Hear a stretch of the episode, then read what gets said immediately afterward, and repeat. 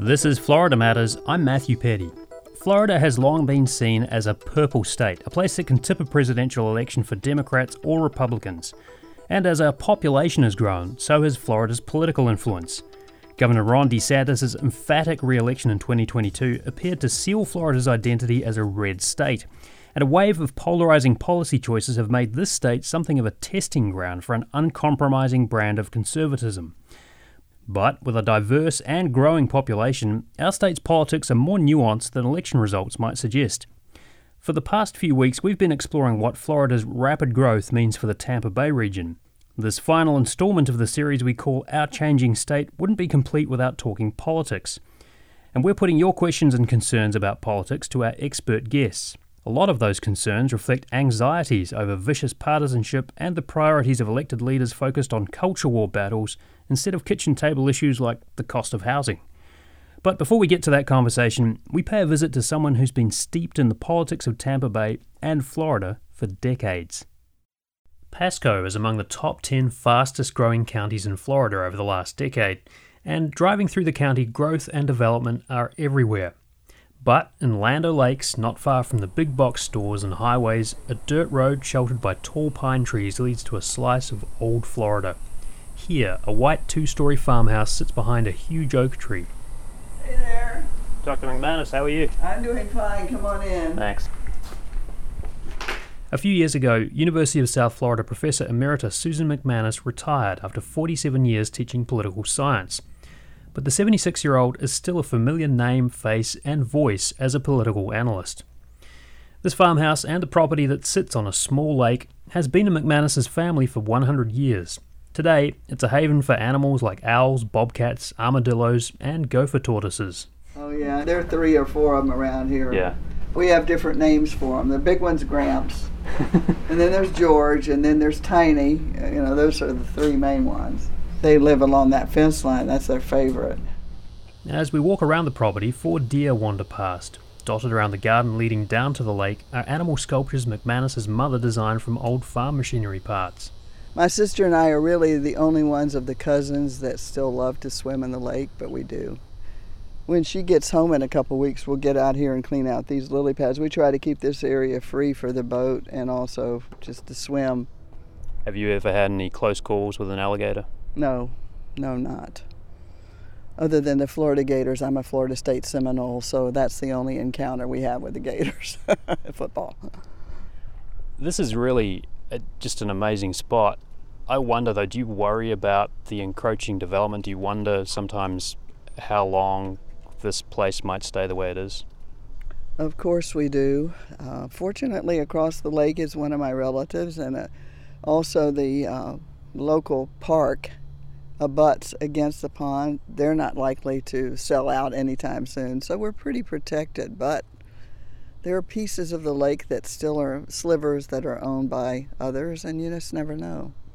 My whole career, when I'd have sort of an exasperating and exhausting day, I'd just come home, put on my shorts and t-shirt, take my shoes off, and walk down here and just just breathe in the lake and the surroundings. It was very peaceful and still is. This is kind of your antidote to the wildness of Florida politics. Absolutely, yes. yes. We walk back to the farmhouse to talk about these changes she's seen in Florida's physical and political landscape. Tell me about how you got into politics. What drew you to this life? My family was always current events focused.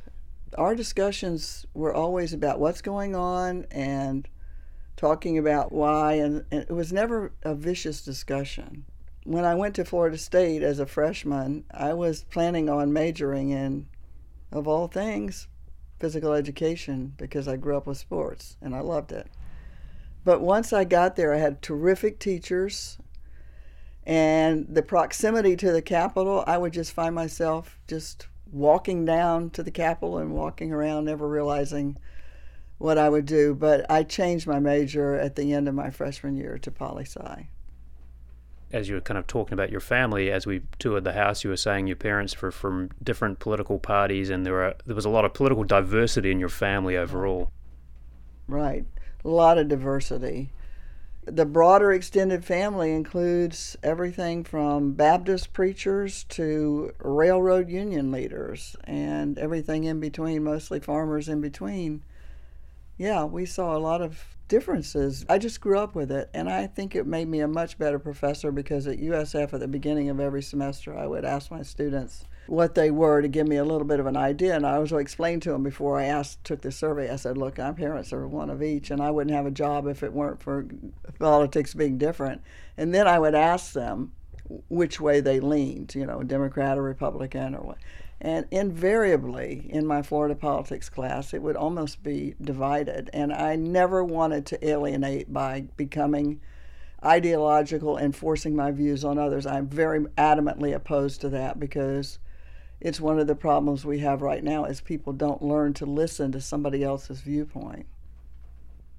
When you look at what's happening in Tampa Bay area and some counties in particular, say Sarasota County, what strikes you as the most interesting or noteworthy things about how the landscape has changed politically in the last few years?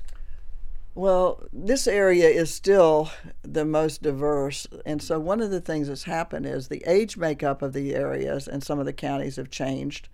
And a lot of that is driven by changing technology and a diversifying economy, which we've certainly seen in this area.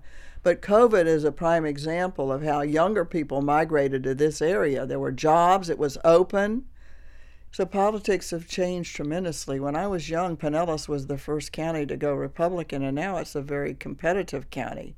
Sarasota also Republican, more heavily Republican now than it used to be. Tampa, you know, a little bit more Democrat than Republican. It used to be the bellwether, but it's not anymore. The significance is that the in migration changes everything whether it's in migration that reflects age differences, racial or ethnic differences, or even party affiliation differences. My lesson in teaching Florida politics for years was you cannot, in a state that sees so much infilling and even movement within the counties between elections, you can't take data from two years prior and really feel confident in a lot of counties in Florida because things change that quickly. The biggest mistake some people make in Florida as candidates and as parties is not doing enough demographic work, and it has to be done constantly because we have such you know, churning of our population within the state and then new people moving in and some people moving out. And that was Professor Emerita of Political Science Susan MacManus, who talked with us at her home in Land Lakes. See photos from our visit from WUSF's Daylina Miller on our website, wusfnews.org. You're listening to Florida Matters. Coming up, we'll continue the conversation about our changing state as we put your questions about politics to our expert panel.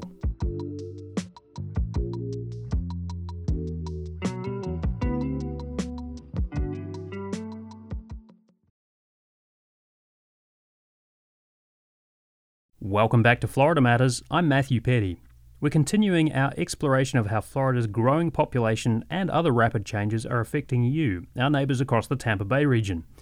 And on this episode of Our Changing State, we're putting your questions about politics to our expert guests. Well, joining me is Tara Newsom, Professor of Social and Behavioural Sciences and founding director of the Centre for Civic Learning and Community Engagement at St. Petersburg College Great being here. Thanks for having me. We're also joined by Eduardo Gamarra, professor in the Department of Politics and International Relations and director of the Latino Public Opinion Forum at Florida International University's Green School of Public and International Affairs. So, our listeners, our audience raised concerns about gerrymandering, voting rights, education, the lack of compromise in politics today. Here's a comment from Haley Bush of St. Petersburg, who says Gerrymandering has tipped the scales and allowed extreme politics to take deeper hold in Tallahassee. Moderates on either side are not rewarded on our state and national political stage. I think the average Floridian and average American wants to see a return to a sense of civility in politics. However, not everyone was unhappy with the direction the state is headed in politically. Here's Pamela Spofford and Stuart, who wrote, Very happy with what the governor is doing, nervous that there will be repercussions due to his tough stance. Before we do get to more comments and questions from our listeners, though, I want to ask both of you what you see as the biggest and perhaps most consequential political changes in Florida. Tara, what comes to mind for you? I think the focus on culture wars that Rick Scott really started when he started to dismantle programs in the state of Florida and really turn us from a moderate state to a more conservative state through pushing back against uh, federal funds for Medicare to pursuing state legislation to give drug tests to those seeking temporary assistance. Those were all the beginning of the culture wars that we're living out right now with Governor DeSantis. And they're a far cry from the kitchen table issues that most Floridians are really worried about. And so I think that's the most concerning piece because we have real things that we need to work on climate change, affordable housing, access to healthcare, bodily sovereignty. And I think most people really want us to, to pivot back to those issues. Eduardo, what do you, what do you think? Yeah, I agree with Professor Newsom, but I, I would just add a, I think, a, a very important kind of structural caveat. Uh, all of those things that uh, that the professor is mentioning uh, are largely possible by uh, two things. One, the fact that uh, Republicans have been in control of the state now for the better part of two decades, and secondly, that this was largely cemented uh, with this absolute control of all institutions in Florida. Uh, the legislature, the the executive branch, but also the, the judiciary, which in some measure, I mean, this may be a far fetched comparison, but we have a one party state now. And a one party state with a governor who essentially runs the state, not much different than uh, you know we might see in uh, in other parts of the world with a a uh, strong ruler with uh, absolute control through a single party. So that has enabled this governor to be able to essentially do whatever he wants to do and with popular support. Let me turn to some audience questions and comments. And the politics around education was a recurring theme among our audience. Asked about political concerns, Jackie Brethen of Wesley Chapel said she had, quote, none. I am on board on board with the decisions to keep our kids safe and keep perversions out of the classroom. On the other hand, Joanne Glazewski from Venice wrote, Our education system is embarrassing. Teacher pay is among the lowest in the country education regulated by our governor. Children taught what to think, not how to think, turn into parents who can't think, hence our political landscape. Eduardo, what do you make of the politicization of education in Florida? Right now, at least in, in terms of, you know, the impact it's having locally on, on, on public education, I think it's it's very it's very significant. But uh, from where I sit and where I think Professor Newsom sits at the at the uh, even at the university and college levels, this is having a dramatic impact. It's having an impact on on how we uh, teach our students, how we can engage our students. Uh, it uh, it essentially tells us that our PhDs, the way we've been designing our courses, is not enough anymore. Now we have to listen to uh, elected politicians telling us how to teach our courses, when to teach them, and uh, and how to engage our students. So so it's it's had I, I think a very tempering impact. Some of our, our faculty, my colleagues, are, are you know afraid of the environment that we live in. Some of our, our colleagues are, are they want to take on the, the establishment, and uh, and still others have just become completely apathetic. So I think across the board, this environment has had a dramatic effect on, on Florida education overall, and not for the better. Eduardo, education and parental rights are key issues for Florida voters of whatever party. I wonder how you see them motivating different voters, though. I work primarily on Latino voters, right? And I've I've been surveying Latino voters, and of course, you know the the idea that Latinos are are conservatives and therefore would be much more. Uh, uh, how should I say, susceptible to the messaging that's coming out of Tallahassee. Uh, that's only partially true right? So, for example, on the whole issue with with uh, with the transgender rights, we found that Latinos are, in large measure, okay with uh, with uh, at least the message about you know when is it okay to teach our children about uh, about transgender rights and so on. But not so on abortion. On abortion, it's a it's an entirely different ball game. Most Latinos are very deeply affected by the decisions now, not only by by what's going on in the state with our legislation, but what, what went on with Roe v. Wade. So our electorates are diverse and they think diversely. They're not monolithic in terms of how they how they see how they look at these specific issues. So uh, I would say that it's it's much more complex than than either political party has been looking at these at these issues. I want to read a quote from Julia Casimir from Sarasota, who writes I used to be a DeSantis fan, but as a teacher who now, more than ever, is targeted by the media and the politicians, which leads the masses to believe that I am a terrible person, I am disappointed. No words can describe the fascist healthcare bill, SB 1580 or 1718. And just as a reminder, Senate Bill 1580 allows healthcare providers to deny care based on moral, ethical, or religious beliefs while Senate Bill 1718 is a sweeping immigration law that, among other things, cracks down on businesses which hire undocumented immigrants. Tara, a couple of things to unpack here. First of all, what's your sense of how teachers are perceived in Florida and, and, the media's role in that? And I also wonder if you could talk a little bit about the political climate that has led to the passage of laws like SB 1580, which is kind of on the intersection of healthcare and religious freedom. Well, I think Julia is experiencing what many um, academics academicians are really experiencing that you know the idea that there's a moderation in our legislature and our policy would lead to the support of educators and and this authoritarian spin on how to direct how we teach what we teach is is creating a pushback from not only um, teachers professors but i think the public I certainly think that we've forgotten in Florida and possibly on the national level the idea from the framers called the American gospel that in public spaces that we have to have tolerance and support for different ideas. And you know a great example of this actually living out and it's it's it's hard for me to actually reference a deep red state like Utah, but the governor, Governor Cox, there, when challenged about the anti LGBTQ laws in his state, said he wasn't going to support them because he was more interested in supporting the vulnerable populations of our state, our children that might be facing mental health crisis, and, and to let them live rather than to use education and public policy to suppress or oppress those that are vulnerable in our communities. And so I think, you know, educators and, and voters are all seeing these culture wars play out and they see them for what they are authoritarian extensions of a government that doesn't have a check. And we talked about earlier in the program regarding a Republicanly held governor, Republicanly held uh, legislature, Republicanly controlled uh, judiciary.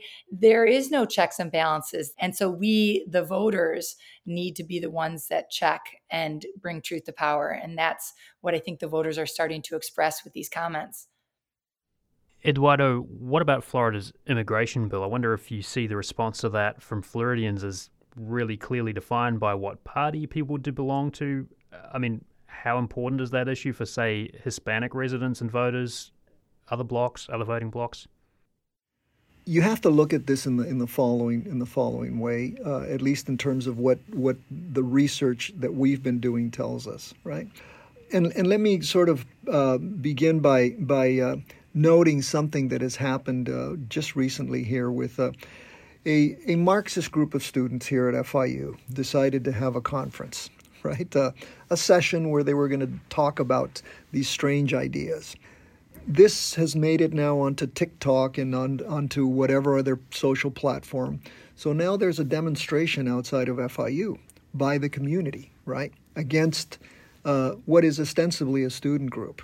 This kind of, um, I think, uh, illustrates where we are where we have the, the idea of the, a university being a place where ideas can be discussed to what the majority out there in the community wants to, to, to, to impose on us and what uh, a governor and his political agenda want to impose. This is, I think, where, where we are. But looking at that specifically in terms of what the re- research tells us, most of the respondents tell us that they want a society of tolerance. They want a society of ideas. They want a society of, di- of, di- of divergence. So, until to a certain extent we can move beyond this moment of authoritarianism, I think it's going to be a while. I mean, this isn't going to happen in this electoral cycle, certainly. But we're ways from going back to, hopefully we will, going back to those moments in which we could talk about different points of view without trying to clamp down on, on those with whom we disagree. There are some other pressing issues, and culture war issues are top of mind for our audience. Let's read a comment from Kay Anderson in Orlando who says, I support Ron DeSantis, especially his views on gender ideology and all of that. However, they go on to say many conservatives would not support issues Kay Anderson would want to address against, such as improving mass transit and reducing the importance of tourism in our economy. Another example, talking about the environment, Anderson wrote Human development isn't inherently bad, however, there is way too much car dependent suburban sprawl happening here especially among Florida's turnpike near the villages, we need to stop destroying farmland for the worst type of human settlement design possible. Eduardo, I, I wonder what that tells you about some of the key concerns of voters, no matter what party, and, and where are some of the areas where political leaders could find consensus? The focus on wokeness has sort of uh, obscured the real issues affecting Florida, and even among Republicans, right? when you when you separate the wokeness kinds of questions in the surveys that we do, most Floridians agree, right? We have a serious insurance crisis. We have a serious environmental crisis. I mean, even today, I mean, you know, the, the, the Marco Rubios of the world who used to say that, you know, climate changes all the time, right? Even Marco Rubio now believes in climate change, right? And so even conservatives are talking about some of the real issues that are affecting Florida the problems of, of flooding, for example, that are now that are now a real crisis in, in, in, in, the city of Miami and in, in Fort Lauderdale. The the whole issue with traffic, for example, you know, on some of the local polls that we do here, number one issue is traffic. And traffic is related to what? The lack of infrastructure and the lack of, you know, uh, primarily public transportation. There is no reliable pu- public transportation here. For people that come from overseas, right, that's their number one surprise when they can't find public transportation. Uh, and the, the, they have to rely on cars. For our students, it's a huge problem, foreign students in particular, because there is no transport anywhere. And then the, the rent, the cost of rent, you know, in, in most urban centers in, in Florida, rent is a huge issue. So this overwhelming focus on, on wokeness has essentially rendered, I think, this administration uh, absolutely useless on addressing the key issues that affect Floridians. I want to turn to uh, voter registration and as Florida has grown, so has Republican voter registration. In October 2021, in fact, Republicans surpassed Democrats for the first time in Florida, but there's a pretty large swath of voters 28% of the voting populace of Florida, more than 4 million people, are no party affiliation or NPA, and that group is growing too. M. Vaughan in Monroe County writes Career politicians do not accurately represent the general population. The current climate of lies and contention in both parties are abhorrent. And here's a comment from Mike in Clearwater who says, No party affiliation, that speaks volumes. So I want to ask both of you what you take away from the growing number of NPA voters in Florida. Tara, what do you think? Well, let me first address the growing number of Republicans because I think many of those Republicans used to be um, what we used to call blue dog Democrats, conservative Democrats, that, um, especially in the panhandle, that um, move towards the R designation. And so I think that that might be a little murky when you're really evaluating that. But certainly, de alignment in politics has been going on for a number of decades. We've moved towards this candidate centered politics and moving away from the party affiliation. And the more we move away from the party affiliation, the less individuals that are contributing to political thought in those parties. So you see more radicalization or fundamentalism hit the Democratic Party and the Republican Party um, because there's less of us contributing to the development of the platform or development of the policies. And so those that are left within those those pots of um, people, you know, really can kind of control uh, candidate selection and policies that come out of it. So I think that that no party affiliate piece is really a reflection of individuals not wanting to contribute to the traditional two party system and finding themselves in this kind of ocean of who am I? But don't mistake that NPA as not having some type of political socialization or ideology. And we certainly see that when we evaluate um, voting outcomes, right? But after the after November, we look and see, especially in Florida in a closed primary state, how did these NPAs actually vote? And you see ideological trends in there. So they might be um, wanting broad, moderate policy agenda during the election cycle, but once they get into that polling booth, they they definitely lean in, and that's why we watch those numbers so quickly.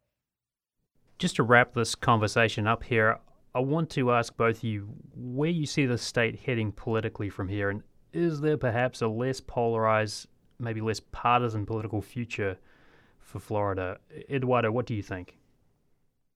I think a lot of it is going to going to depend on uh, uh, what happens in the next uh, 12 months uh, politically at the national level. I think uh, we're in such a convoluted period with uh, such a such a deep divide and uh, and I think it's going to really depend on where the na- national politics goes. Uh, my sense is that uh, Florida will will largely remain uh, red for the considerable future, but I think there's going to be some interesting uh, uh, some interesting turns, particularly in urban centers. I think Democrats are are going to regain ground in, in the urban areas of Florida. Tara, what about you? What do you think? Well, I, I, certainly hope that we turn towards a moderate um, expression in our representation in Florida because I think that's really what Floridians want.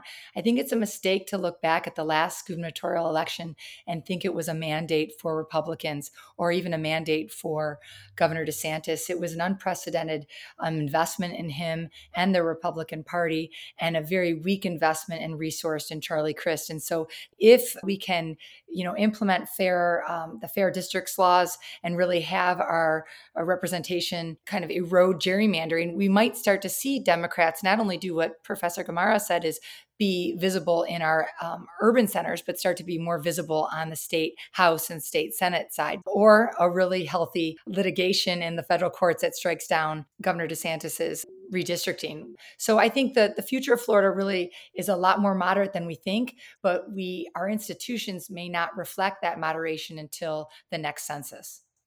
I want to thank you both for joining me. Tara Newsom, Professor of Social and Behavioral Sciences and founding director of the Center for Civic Learning and Community Engagement at St. Petersburg College. Thank you so much. Thank you so much for having me.